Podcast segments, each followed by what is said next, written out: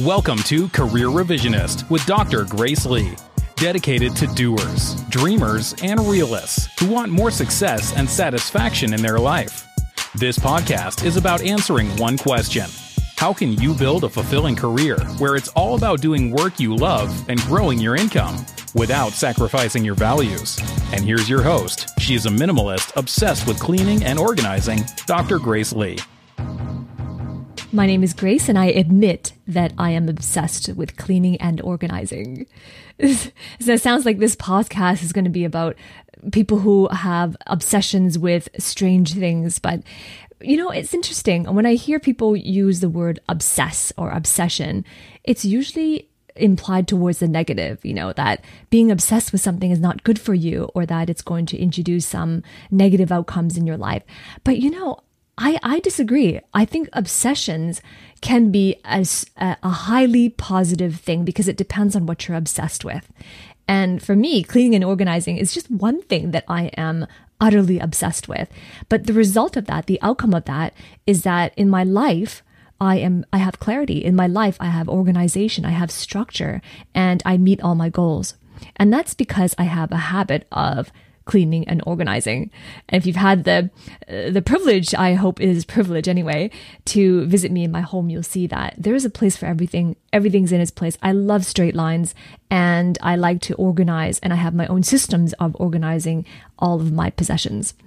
And I don't think so in this case, I, I mean, it doesn't hurt anyone, and it definitely has set me up for some of the success that I've had. I mean, outside of because before I owned my first home, I was already obsessed with cleaning and organization, organizing because because for me, whatever space that I was in, whether it was my university dormitory or these basements I used to rent while I was still a student, it was my space. It was a space for me to be creative, to be innovative, to learn, to grow as an individual.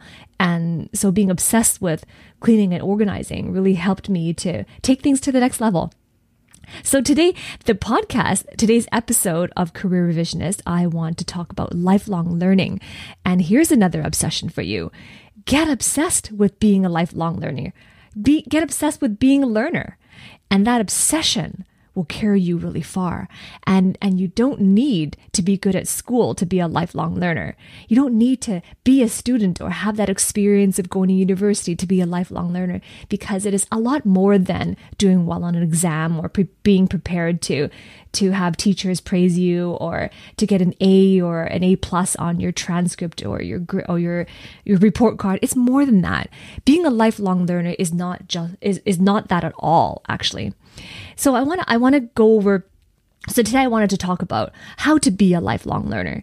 And this is like again these are from my perspectives of how I how I started and I'll, and I'll share with you how I started that even without knowing this term of lifelong learning uh, even even though I, I didn't have an awareness or, or I wasn't conscious about what I was doing but now that you know I'm older and I'm no longer a student retrospect when I look back on the way that I had organized my life and the way that I had had approached the mindset of learning, uh, that's what I'm going to share with you today.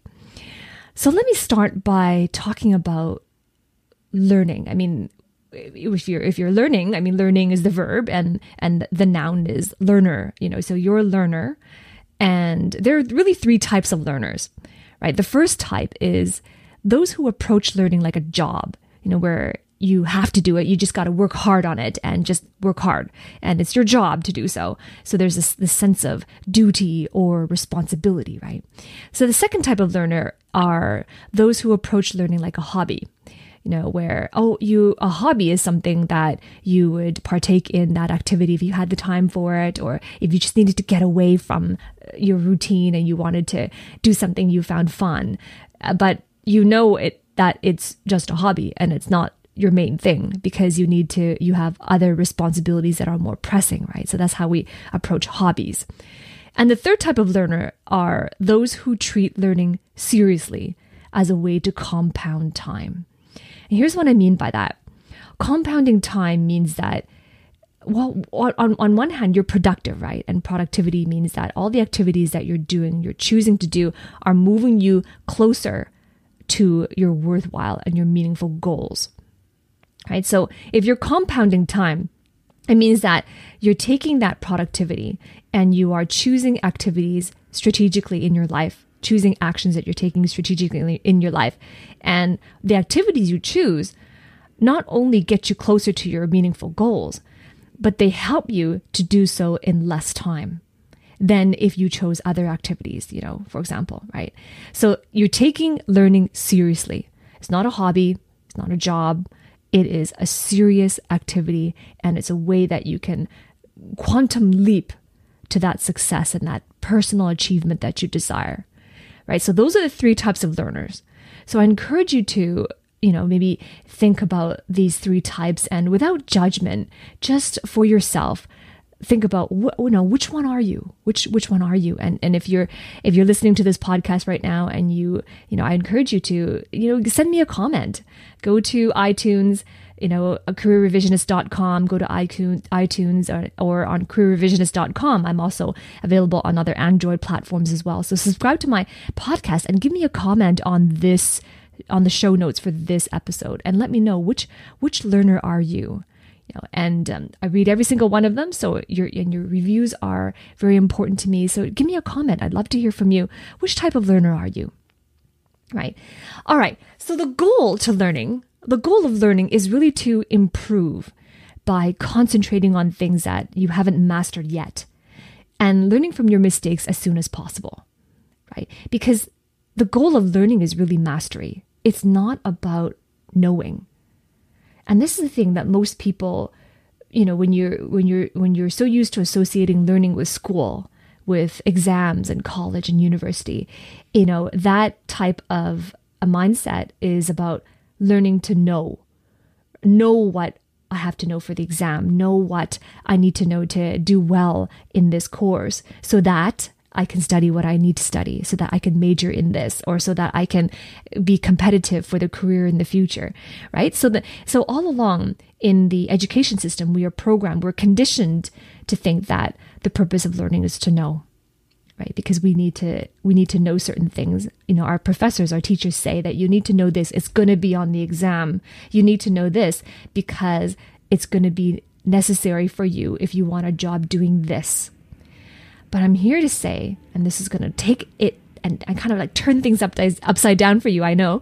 But the purpose of learning is not to know. The purpose, the true purpose of learning is mastery. Right? So if you concentrate on things that you haven't mastered yet, you learn from your mistakes as soon as possible. So if you want to be a lifelong learner, you have to be an action taker and committed to produce better results. Right? Because your outcomes are produced from the actions that you take persistently. And persi- persistence is really a state of mind. And to get there, you need to develop the right habits. So that's what I wanted to focus on today. And, you know, how to be a lifelong learner, right? So today I'm going to give you the five habits of a lifelong learner. And these are habits that I realize in retrospect, you know, that I had adopted quite early on in my life. You know, during during high school, I had started to adopt the, adopt these habits, and I didn't even realize I was doing it yet right? And so now I've, you know, with greater self awareness than I did when I was 14 or 17 or 19, right? With greater self awareness, I have reverse engineered what I did and I've found a way to articulate why I have been able to do what I have done in my career. You know, the reinvention, the the the success and the and the achievements that I've had, the meaningfulness that I've that I've uh, that I'm so grateful for, and I'm now articulating the habits that I've developed and imparting them to you. So if you're listening to this podcast and you want to take notes, I encourage you to take notes as well. Okay, so I'm going to give you the five habits of a lifelong learner. The first habit is to seek new challenge. You know, and this is where seeking new challenges is being ded- dedicated to improving yourself by seeking new challenges in your life and your career. And for me, what I did was I really developed rituals to tackle new challenges. And the rituals are very important because each challenge is going to be different depending on which ones you encounter that are that interest you and that inspire you to to take on that challenge. They're going to they're going to require different skill sets. They're going to require a, a certain attitude. They're going to require certain resources, right? But in all challenges, regardless of what type of challenge you encounter, the intensity of the challenge, the difficulty level of it. If you develop a ritual on how you tackle challenges, and you do it by setting aside dedicated time and space each day to improve something or learn something. Those rituals will carry you very far. Instead of just tackling it without uh, tackling it just you know just and, and just saying i'm just going to go do it if you develop a ritual around it, it becomes a habit rather than a chore so approaching it and this is what i mean it means that it means that you're approaching your new challenges with purpose and you're approaching it free of distractions and fully engaged. And you're practicing and reviewing whatever it is that the challenge requires to help you master a subject. And then you repeat and you repeat and you rinse and repeat. Because repetition is what will help you transfer that knowledge from short-term memory to long-term memory. And and he and, and it's not just about and it's not just it's not just in in exams because I realize I remember when I was in university and I was taking calculus, grasping calculus concepts, especially if you're doing it for the first time, is really it, it, you know it takes time. They're new. You wonder how it applies to life when you're doing it, but at the same time, you you know it was a challenge that that I want to undertake, and it was part of the curriculum, the education curriculum as well. But the one thing that helps in mathematics is repetition. If you repeat, if you repeat questions that you, you know, that you already grasp the concepts of them, you you already know the theory behind them, but you're just not fluent in it yet. Then repetition, doing those same types of questions over and over again until you develop that muscle, that is what will transfer them into long term memory. And so I've taken that concept, that learning from mathematics, and I have and I've applied it to life. Right. And I used to and I and I remember during during starting in high school and university as well, I always go I always entered into math competitions. And it's I never wanted to be a mathematician and I didn't and my my major in university did not require calculus beyond first uh, first year. But for me this was a worthwhile challenge you know, because it also required me to have discipline to get better at it. So I always did that. I always gave myself this challenge and I would enter math competitions, you know, uh, provincial competitions. And, and I took it, I took this to a really big, a whole new level. And when I was preparing for the competition, that competitions, I realized that that was my, my, my strategy, my tactic was to develop a ritual around it. And here's how I did it. Now I'm giving you my secret on, on how to, how to do well in math. but for those questions that I understood the where I understood the theory behind it, that's where the the tactic there is to focus on repetition. Repetition will get me faster and faster at it as well, so it t- saves time on the exam. And for those questions that, that that question types that I found difficult because I didn't quite grasp the concept yet, then I would spend more time in, on it. And my goal there was to grasp the concept right? And I might, and, and that's the thing though, because when you're studying for these exams, I mean, one semester is about three months. You don't have the time to get awesome at all types of questions. So then I focus my time on understanding those concepts, concepts more so that on the exam, I can make sure I get full marks for that. And then for the ones that I already understand the concepts, my goal for that is repetition so I get faster at it. And on the exam, I'm faster at it, which buys more time for the questions I find more difficult right? So repetition. So taking, applying this concept that I just, that I shared with you, my strategy for doing, for getting A's, straight A's all the time in math and calculus was that was the approach was repetition. And you, you can apply that you can apply that to life as well. The quicker you go through enough repetitions, the quicker you can commit to long term memory. And that's when you reach something called unconscious competence. It's when you don't even need to use any conscious resources to be good at something. You're competent at it. And with competence, it builds confidence, right? You have a lot more confidence in your skills, in yourself, in your abilities when you develop that competence through repetition. And if it helps, I mean, you can treat it like a game. You know, why, why do we love video games so much? Card games, board games, whatever games that you enjoy playing. Why do you love them so much? Because there's challenges associated with it. and you find those challenges entertaining, rewarding, inspiring, whatever that whatever that feeling is for you, you you you're interested in it and it's captivating. It gives you a challenge. When you complete that challenge, you're successful. It gives you this satisfaction and it's a very quick win. So you can treat your challenges in life and in your career like a game as well. Find a way find a way to make it interesting for you find a way to make it captivating for you and that's how you can and and that's how you do it is introducing gamification okay so habit number 2 is humble self reflection. This is where you think deeply about what you've learned. You know, build in these periods where you review your progress, you know, review periods into your learning so you don't, you, so that you don't forget it. Because, I mean, neuroscience has shown that information is actually quite quickly forgotten after you've learned something for the first time. Very quickly, like within a day, you start to forget things unless review it, unless you review it right? Because if you don't review it, your skills, the new skills you've learned by embarking on that challenge, they will decay unless you practice them. Right. And so the way to do that, and this is something that I've I've I've practiced throughout my life as well, is to observe how other people learn and model the behavior of the best learners that you know. And so in, in college, I deliberately befriended people who were really good in the subject matters right? I mean, sometimes you know when you're in in your bachelor's degree, first year, second second year, we're all freshmen. You know, we all just graduated high school, and now you're in in college, and so I was in a city that was new to me, never lived there before, and I was in a completely new environment. I didn't know anybody. So, socially, you know, I want to make friends because I don't want to be alone. I don't want to feel lonely, and I want people to count on. I want people in my social circle, and I want to have friends. So, I deliberately and this was strategic. I deliberately sought out people who were really good at the subject matter. You can tell in the classroom, you can tell who they are. It's really obvious. And, and so I sought them out and I befriended them. And, you know, we studied together. We are each other's accountability partners. And throughout the, throughout our degree, we, we ended up majoring in the same, you know, in biochemistry. We're all major in biochemistry. And throughout the whole undergraduate degree, we would not only study together, but we would have these friendly competitions of who did better on the exam. and it was really helpful because you're, you know, I've created this space for myself in the network of friends where it was all around people who were interested and good at learning.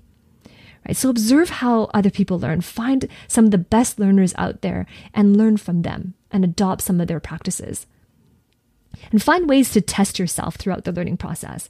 And this will definitely measure the depths that you've taken on this new knowledge. Right. And one good way to assess how well you have internalized the new knowledge is to see if you can teach it to somebody else.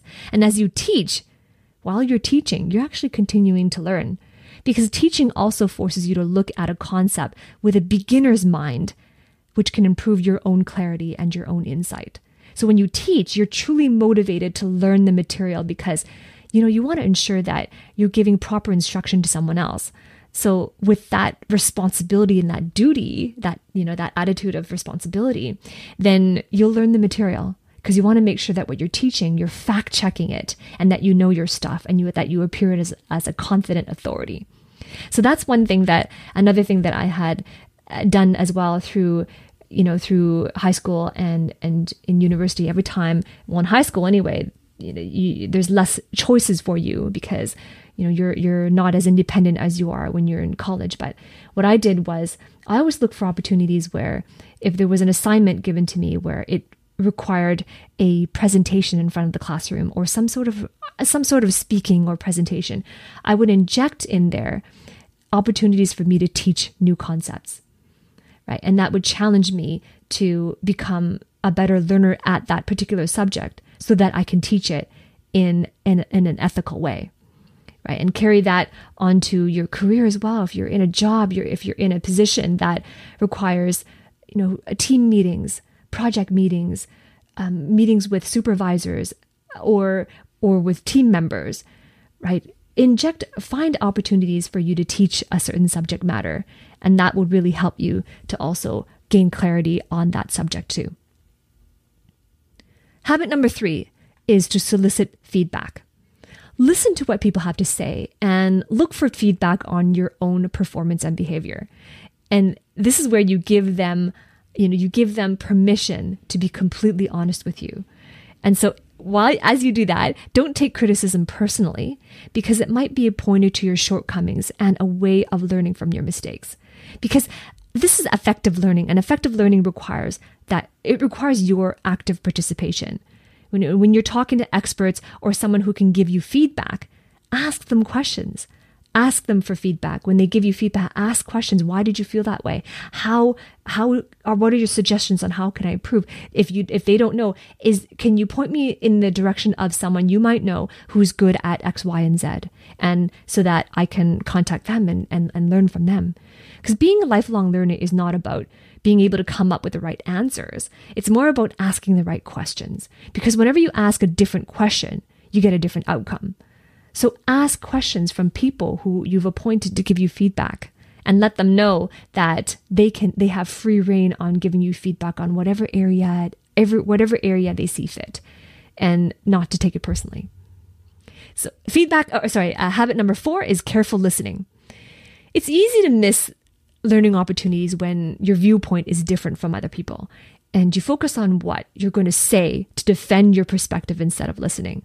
So instead of that approach, you know, you know, have you ever been in a conversation? For example, have, yeah, have you ever have you ever been in a conversation where you're talking, the other person's talking, and as the other person's talking, say they're going on to they're going on to a narrative that's that's several minutes long, and as they're talking, they're saying things where it kind of like you you disagree with it, or you feel uh, strong emotions about what they're saying, and you just can't wait to interject, and you're just trying to formulate you're trying to formulate answers how are you going to respond to that to defend your position or to or to vocalize that you disagree with something they said?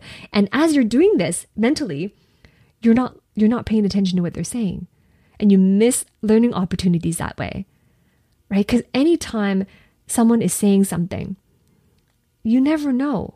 What they say could be an important learning opportunity for you so practice making an emotional connection with the other person by truly listening and asking questions and checking for your own understanding. And seek to understand why their viewpoint is important to them.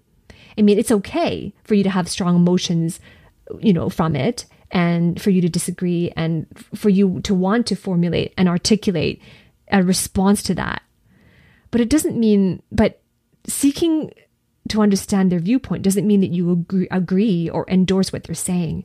Instead, if you offer your perspective as an alternative view, while also learning about other ways to think about the issues and why people believe what they do, then the side effect to this approach is that it'll also help you to build meaningful relationships in addition to learning different perspectives.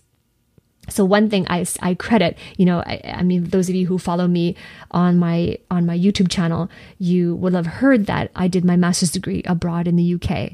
I was at the University of Edinburgh, and one of the biggest advantages of going abroad to do my to do my degree was that it gave me perspectives from different cultures. I got to see how other people do things halfway across the world. And that was a learning opportunity that was so valuable to me even to this day. And it, and that's the thing, it's because if you pay if you pay attention to what people say and you listen to them, you're you're, you're carefully listening to them, active, actively listening to them. There's learning opportunities that you wouldn't even know, that you wouldn't even predict predict could be there right so practice careful listening and those could be there could be moments of wisdom and learning there that you could apply to every aspect of your life.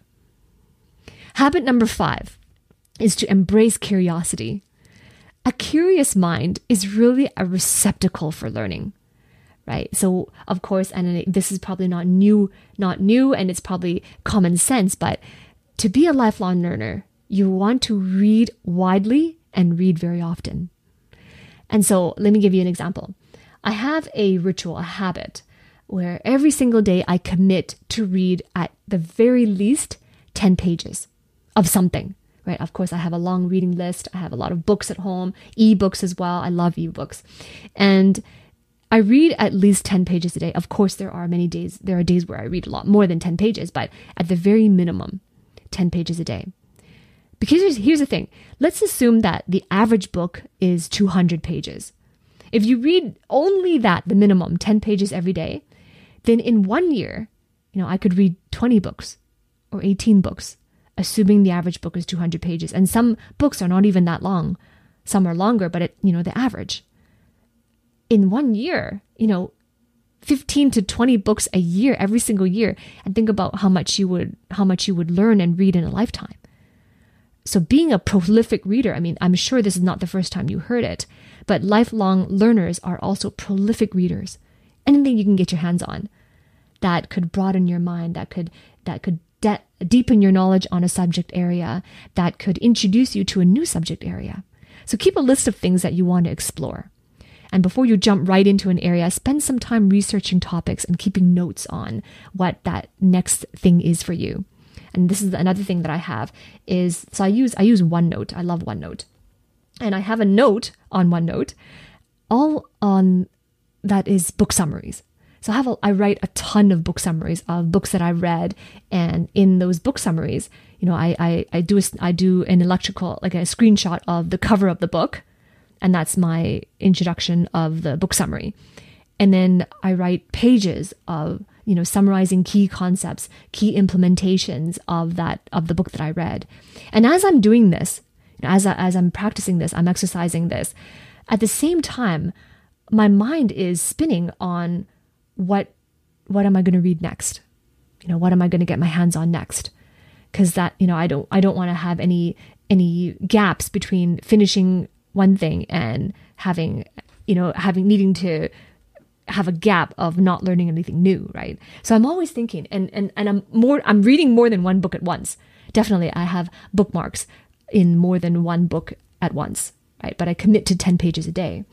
And so while I'm reading it, and, uh, uh, and these books are on different subjects, different subject areas, different expertise, different authors, you know, they're different industries even. And and so while I'm while I'm reading this, I'm trying to formulate for myself what the what the next thing is going to be. Right? So this is me approaching my life with the wonderment of childhood. You know, and I and, and I'm approaching it from, you know, as a child, I was a very curious person. I would always be the one, the annoying little girl that always asks why, why, why. And so that that's wonderment. And uh, many many folks they lose that into their into their adulthood. But that curiosity is important because it's a receptacle for learning.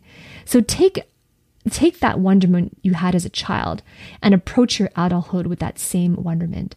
And feel free to be inquisitive and ask questions like how and what and why all the time you know and another thing is to look for alternative ways to do things or to solve problems that inquisitive mind is really important I mean, it was Einstein who said that asking questions and imagination is more important than intelligence itself. Let me say that again. Einstein said that asking questions and imagination is more important than intelligence. Isn't that something? When society, as a society, we tend to believe that intelligence, being smart, being a genius, that's where it's at. Those people are going to be successful.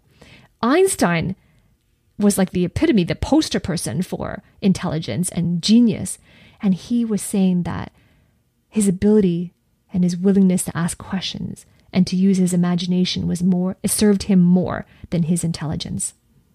And it's so true. And I've noticed this to be true in my life as well.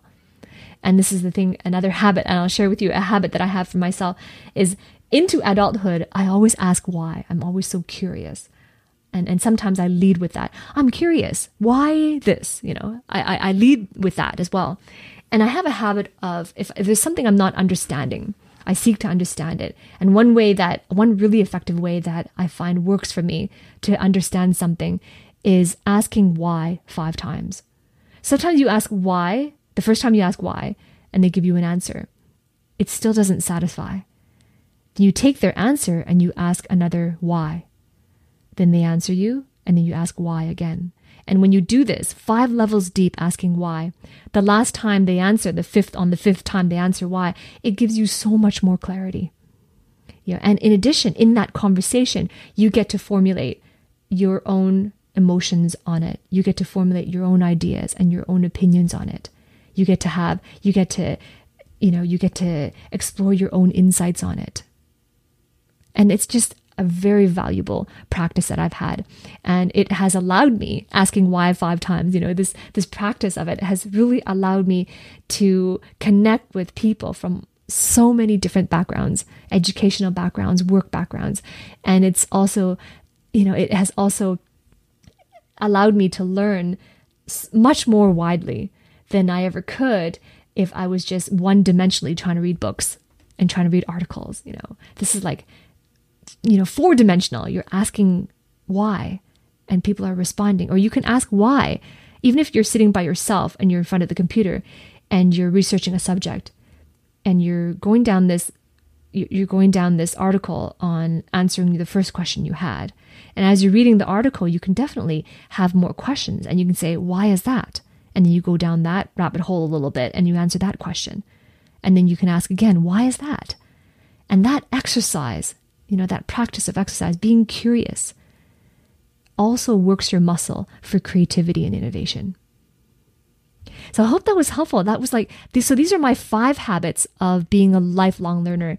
I hope you found that inspirational and definitely not, uh, not too much of a, of a, of a chore for you because really when you, when you connect it with subjects that are of interest to you or subjects that you have always been curious about and but you didn't have enough information to know whether or not it would be worthwhile of your time. Go and explore that. Give yourself that permission to do it and and know and trust that it's going to be time well spent. So if you like this content i want to encourage you to subscribe to my podcast career visions Career Revisionist podcast. Just go to the show notes. There's a link there, careerrevisionist.com. And at that link, you'll find other platforms where you can subscribe to my podcast if you, you want to use iTunes or other Android platforms as well. Choose your favorite platform at that website, careerrevisionist.com. Also, if you're so inclined, feel free to follow me on YouTube. My channel name is Grace Lee PhD. So that's my YouTube channel. I release every a new video every single week, twice a week on that channel, and I might be upping that in the future, reducing or introducing more videos as well. So my video content, I talk about topics uh, related to career, uh, academia, academia and education, and also growing your income. So that is my YouTube channel, Grace Lee PhD. I look forward to seeing you there, and also answering your questions as well. And if you have questions, again, leave them for me in a review on iTunes or on the Android platforms. And I'm happy to pull out your questions. I'll love to address questions from my listeners as well. And I look forward to hanging out with you in my next podcast.